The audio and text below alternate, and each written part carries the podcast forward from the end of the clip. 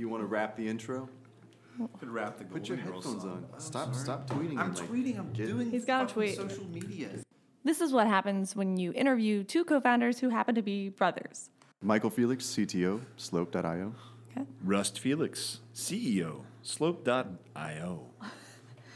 And this is what happens when your podcast equipment is messed up and you have a CTO who happens to be right next to you. Yeah, just put a bicycle helmet on it, and that would prevent. Oh, yeah, that. Honestly, engineering. Look at that CTO. And this is another episode of Dynamo Discussions.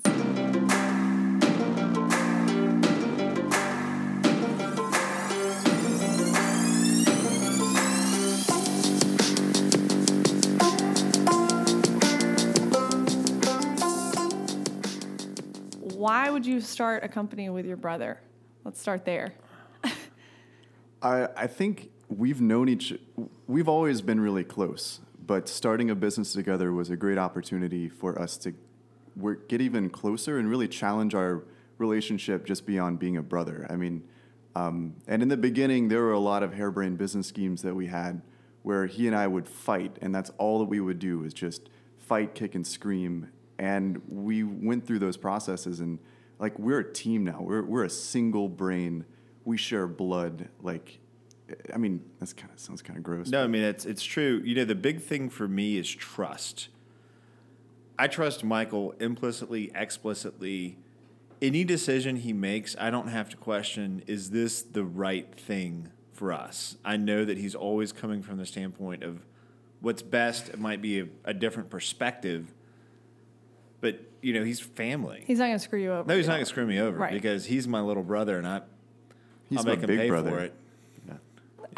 So, we still wrestle. uh, so what is your company? Like, what do you do? Our our company is Slope.io, and we provide clinical trial logistics services that improve researcher patient interaction. We remove a lot of the complication and provide clarity to the expense portion of consumable medical supplies that are used in clinical trials. So for people who aren't familiar with that industry, what is what is the problem you're solving? Like what sucks about the way other people do it, and Uh, what do you do better? right now clinical trials are kind of messy. Um, it's it's leading cutting edge science that's led by scientists. Scientists are wonderful researchers. They're terrible logisticians, and if you've got a bunch of patients that are distributed across a network of clinical research sites. You know, right now we're working with MD Anderson, the Mayo Clinic, and you know, 88 other sites, and you've got all these patients, and these patients have visits, and every visit has a particular care protocol, and that care protocol has particular supply requirements. It's a mess. Yeah. And what we do is we provide clarity and we provide accuracy and accountability. You know, we make sure that every patient in the trial, regardless of where they are, receive the correct supplies necessary to give them the care that they need at that time point on the clinical trial. How do you do that? Uh, well, actually, it's magic. Oh, It's logistics magic. Well, uh, a lot of it extended from some software that we've been working on for the past couple of years to solve e-commerce problems. Uh, doing a lot of forecasting, purchase forecasting, and it's really just taking inspiration from that and solving the problem with uh, great software, but also a service layer that fills in and helps people understand um, exactly what they need at which time. so how did you get involved in the clinical research space? That's an excellent question. Thank you. Um, you know, my background is mathematics and mechanical engineering. Michael was a you know brilliant professor at the Savannah College of Art and Design, and you know we have no background in healthcare beyond like band aids and aspirin. Um, so my wife is the CAO at Cancer Insight, which is a a company that does cancer immunotherapy clinical trials. Um, they had a problem. Their supply costs were out of control. They were acting in a very reactionary way to site and patient demand, and their costs were escalating. And they just they didn't even know what they didn't even know from a, a logistics standpoint. And my wife brilliantly said, "Hey, you know, you guys are doing very complicated things and providing very high levels of customer service in a very demanding environment. Do you think you could do this with, with clinical research supplies? That's really how the conversation started, and that was December of last year.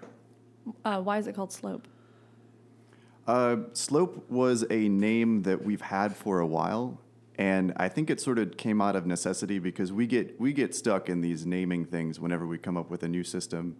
Uh, but since then, we've decided that uh, that Slope was it it fit well enough for what we're doing, um, and it was already good to go, and so we just we just sort of went with it. You know, the thing I like about slope is it implies velocity and it implies movement, and what we do is provide velocity and, and movement for clinical trials, but in a, in, a, in a way that makes things clear and simple. So you um, you were a, a professor Yep. at SCAD, right? Correct. Why don't you talk a little bit about what you taught and just your background?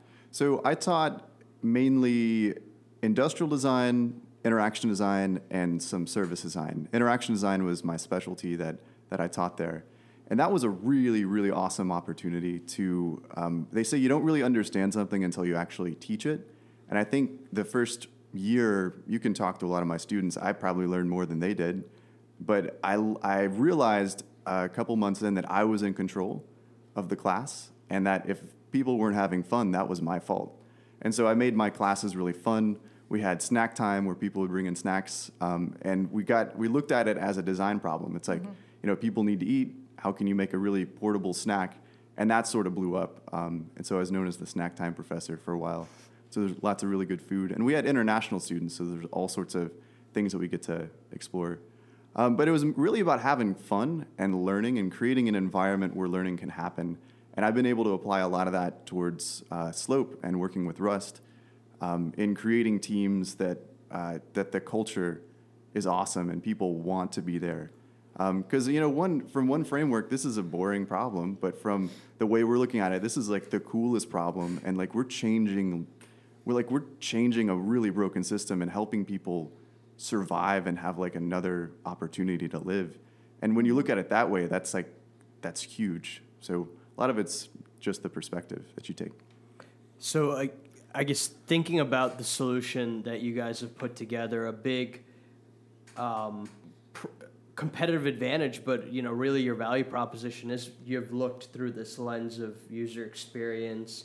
You've taught service design. You've brought that in, and how is that kind of really changing the way logistics actually works because I feel when I look at the way logistics is done today, it's very poorly designed. It's not around the experience of the shipper. How did you guys even rethink all that? Was there a lot of customer discovery? Was your wife super helpful, Rust? You know, I think the thing that was really helpful. You should say first that your wife was helpful. yes. First of all, my wife is extremely helpful. All right, good. Um, thank God we're not healthcare people.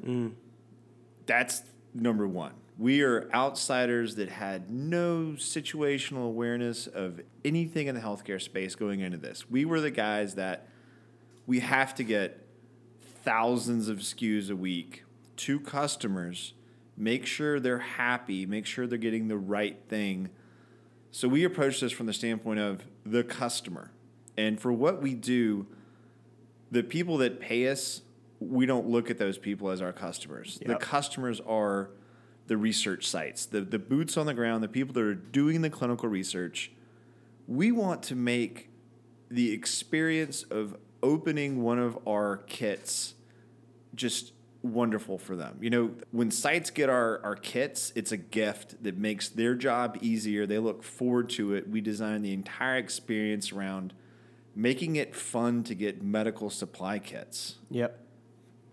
Um, I guess also for our listeners, so they get a better understanding, the CRO pays you, but ul- the ultimate beneficiary are the testing sites and those people that are volunteered for clinical Correct. trials. Yeah, and that's that's the part that none of these other companies really think about.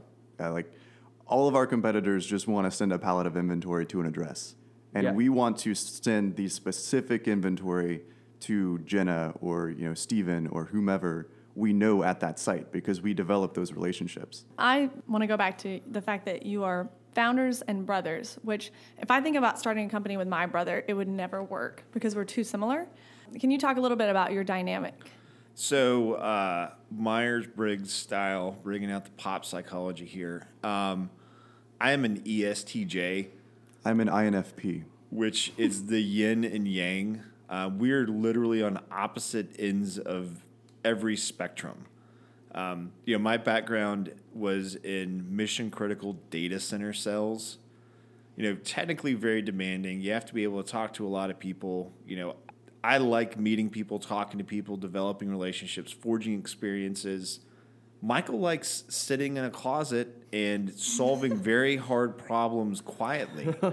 Yeah. And you know, he's like his emotional IQ is through the roof. Um, you know, I can kind of be a little bit of a bull in a china shop sometimes. And so we get this beautiful balance between us, you know, based in brotherhood and trust and family and the things that I'm terrible at and I'm terrible at a lot of things, he's really really good at and vice versa. So I guess playing off of that, when you guys started constructing the solution, how did that come to be? You have somebody who's very in tune with the way humans behave, interact with their surroundings. You are somebody who also understands it from a different perspective. But the one thing, Rust, the last four weeks is you also think in processes as well. So how did that even happen? Where did the magic occur? I think part of it is the the sense that I'm I'm a designer first and a programmer second, and everything that I do starts with you know what's the what's the user experience around it, what's the service experience around it, and then sort of building into what are the processes that I need to facilitate that user experience, and that's that's at the overlap that Rust picks up on. Rust is the model builder and the the process automator, but he can't. He doesn't even know what, what Ruby is on rail. He doesn't. He can't put a Ruby on a rail. I think a ruby on rails would make a beautiful necklace. Yeah. Yeah. Yeah. Exactly. That's my knowledge level. totally. Yeah. But th- like that. That's the middle ground that we work in, and I think we have a you know a design centric culture where we prototype the hell out of everything. We just test the hell out of it, and it's all about learning. And you know, there's there's a part in the process where you start to see the holistic picture of it, but you got to prototype it first. Indulge me here. Um, prototyping is a very important part of the product development process. But when you guys provide a service that's driven by technology such as Slope, how should founders be thinking about prototyping?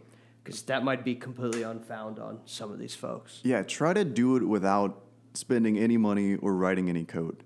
There are so many services out there. Like Zapier is amazing. You can integrate, you know, Google spreadsheets with Mailchimp, and you don't have to write a line of code, and it's free. And just find solutions like that. Be really bold. And there's a great technique called the Wizard of Oz technique, mm-hmm. where on the front end to the to the user, it looks completely real. It looks like a real service or a product. But on the back end, you got like a group of people just scrambling around, like connecting all the buttons and the dots. It's like you can get people to play computer.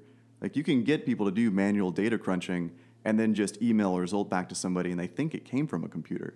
So a lot of it is just thinking smart and like working really smart and not hard. That's like a big a big ethos that we You have. know, a big mm-hmm. theme that we have is iteration. We're constantly iterating everything. We don't we rarely make huge monumental jumps in what we do. Everything is just tweaked and split tested and tweaked again. You know, for example, the kits that we've been sending out. Um, you know, we've been sending we, what we're like twelve hundred kits Yep. right now. We've sent in just a couple months, and the evolution of those kits and the service level has been informed directly by the research sites, and we're able to make changes in a day or two because we we've built this culture of just testing, quick iteration, change, and adaptation, as opposed to just just everything moving so slow. And that's not Sure. just us. That's our that's our warehouse staff as well. Like we got this guy Isaiah who just can see everything and can make suggestions, and we encourage that. And we're trying to make sure that everybody in our organization under, understands that that's that's encouraged and almost sort of required. a lot of what I feel I see in my seat looking across the supply chain are vertically focused supply chains. And there are a couple teams this summer. You guys are one of them that are exhibiting that. What are your thoughts around that? You're in the healthcare space, you're really specializing and owning that niche. Do you think that's a part of being experienced focused? Is that a competitive advantage when you go out and you sell against maybe a generalist player? What are your thoughts? I think focus is key. Um, you know, there's some people that can multitask. We've got the benefit of running a large business for the past couple of years and seeing what happens when you try to maybe take on too much. Mm. You know, we want to get into this space, do this one particular thing that a lot of people look at as boring really, really well.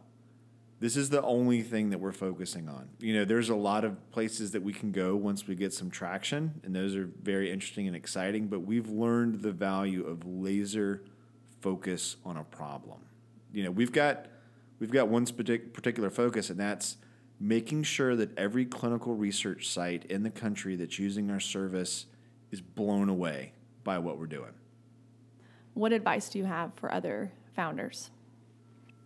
Uh, don't forget to realize that uh, outside of the business, you're a person as well, and that if you take, if you just pour all of yourself into something without actually thinking about um, your own mental or physical health, um, it's not going to go well for you or your relationships. And um, just think about the whole system. You know, you're you're a person trying to solve a problem, but you can't solve that problem if you're not adequately prepared um, you know, I meditate a lot. I know Rust meditates, and like we, we do, we sort of lean on each other to make sure that we're both doing all right, and we're sort of keeping track of that.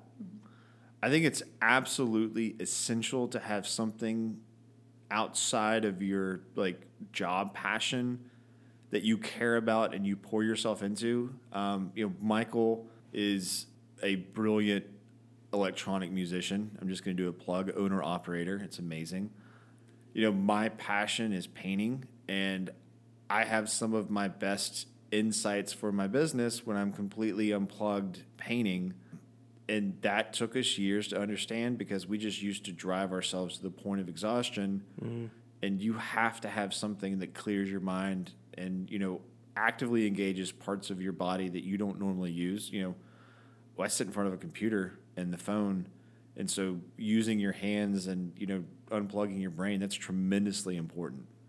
My one last question you have listeners that will say, How could we be of help potentially? If there's something our listeners could help you with, what would that be? We are really interested in understanding the full system of clinical research. And a lot of that requires not just, you know, first of all, if you know somebody who works at a clinical research organization, we would love to talk to you um, just to understand your challenges. If you've been through a clinical trial, we would love to talk to you and understand what your experiences are. If you're a research nurse or if you know anybody involved at that level, we'd love to talk to you. If you're at a pharmaceutical company, we want to understand your perspective. So, any players in this space in clinical research or any any experiences that you've had, we we are a sponge. We want to learn as much as we possibly can. Awesome. All right. Thank you so much. Lots Thanks, of good stuff guys. here. Thank you so much. Thank you. all get back to work. All right. All right, that's it for this week's episode. Taking us out is Michael Felix, who you just heard from, and his song Vessel. We are going to put a link in the description so that you can learn more and find out more about the really badass music that he's making. Check us out on Instagram at This Is Dynamo, where we're going to be sharing pictures of Rust's artwork. It's beautiful. All right, thanks.